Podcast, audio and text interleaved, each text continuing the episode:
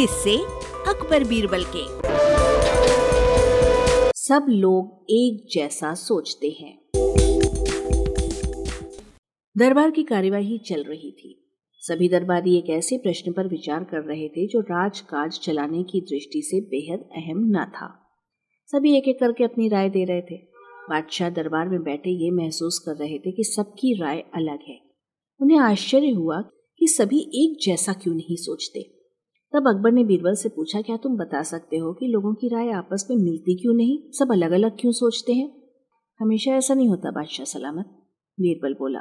कुछ समस्याएँ ऐसी होती हैं जिन पर सभी के विचार समान होते हैं। इसके बाद कुछ और काम निपटा कर दरबार की कार्यवाही समाप्त हो गई। सभी अपने अपने घरों को लौट चले। उसी शाम जब बीरबल और अकबर बाग में टहल रहे थे तो बादशाह ने फिर वही राग छिड़ दिया और बीरबल से बहस करने लगे। तब बीरबल बाग के ही एक कोने की ओर उंगली से संकेत करता हुआ बोला, वहाँ उस पेड़ के निकट एक कुआँ है। वहाँ चलिए, मैं कोशिश करता हूँ कि आपको समझा सकूँ कि जब कोई समस्या जनता से जुड़ी हो तो सभी एक जैसा ही सोचते हैं। मेरे कहने का मतलब ये है कि बहुत सी ऐसी बातें हैं जिनको लेकर लोगों के विचार एक जैसे होते हैं।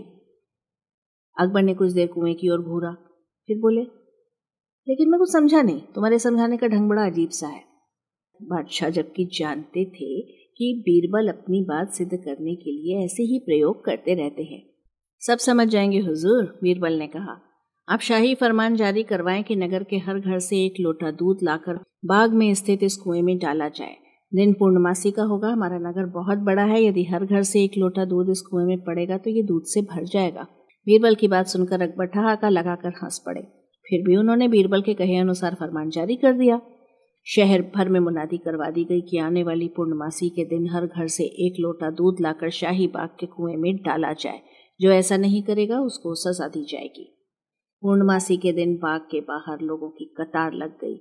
इस बात का विशेष ध्यान रखा जा रहा था कि हर घर से कोई न कोई वहाँ ज़रूर आए। सभी के हाथों में बर्तन दिखाई दे रहे थे। बादशाह अकबर और बीरबल दूर बैठे ये सब देख रहे थे और एक दूसरे को देखकर मुस्कुरा रहे थे। साँझ ढलने से पहले कुएँ में दूध डालने का काम पूरा हो गया और हर घर से दूध लाकर कुएँ में डाला गया था। जब सभी वहाँ से चले गए तो अकबर और बीरबल ने कुएँ के निकट जाकर अंदर झांका। कुआँ मुंडेर तक भरा हुआ था। लेकिन ये देखकर अकबर को बेहद हैरानी हुई कि कुएँ में दूध नहीं, पानी भरा हुआ है। दूध का तो कहीं नामो निशान तक न था। हैरानी भरी निगाहों से अकबर ने बीरबल की ओर देखते हुए पूछा, ऐसा क्यों हुआ? शाही फरमान तो कुएँ में दूध डालने का जारी हुआ था, ये पानी कहाँ से आया? लोगों ने दूध क्यों नहीं डाला? बीरबल एक जोरदार ठहाका लगाते हुए बोले, यही तो मैं सिद्ध करना चाहता था, हुजूर। मैंने कहा था ना आपसे कि बहुत सी ऐसी बातें होती हैं जिस पर लोग एक जैसा सोचते हैं। और ये भी एक ऐसा ही मौका है। लोग कीमती दूध बर्बाद करने को तैयार नहीं थे। वे जानते थे कि कुएँ में दूध डालना व्यर्थ है।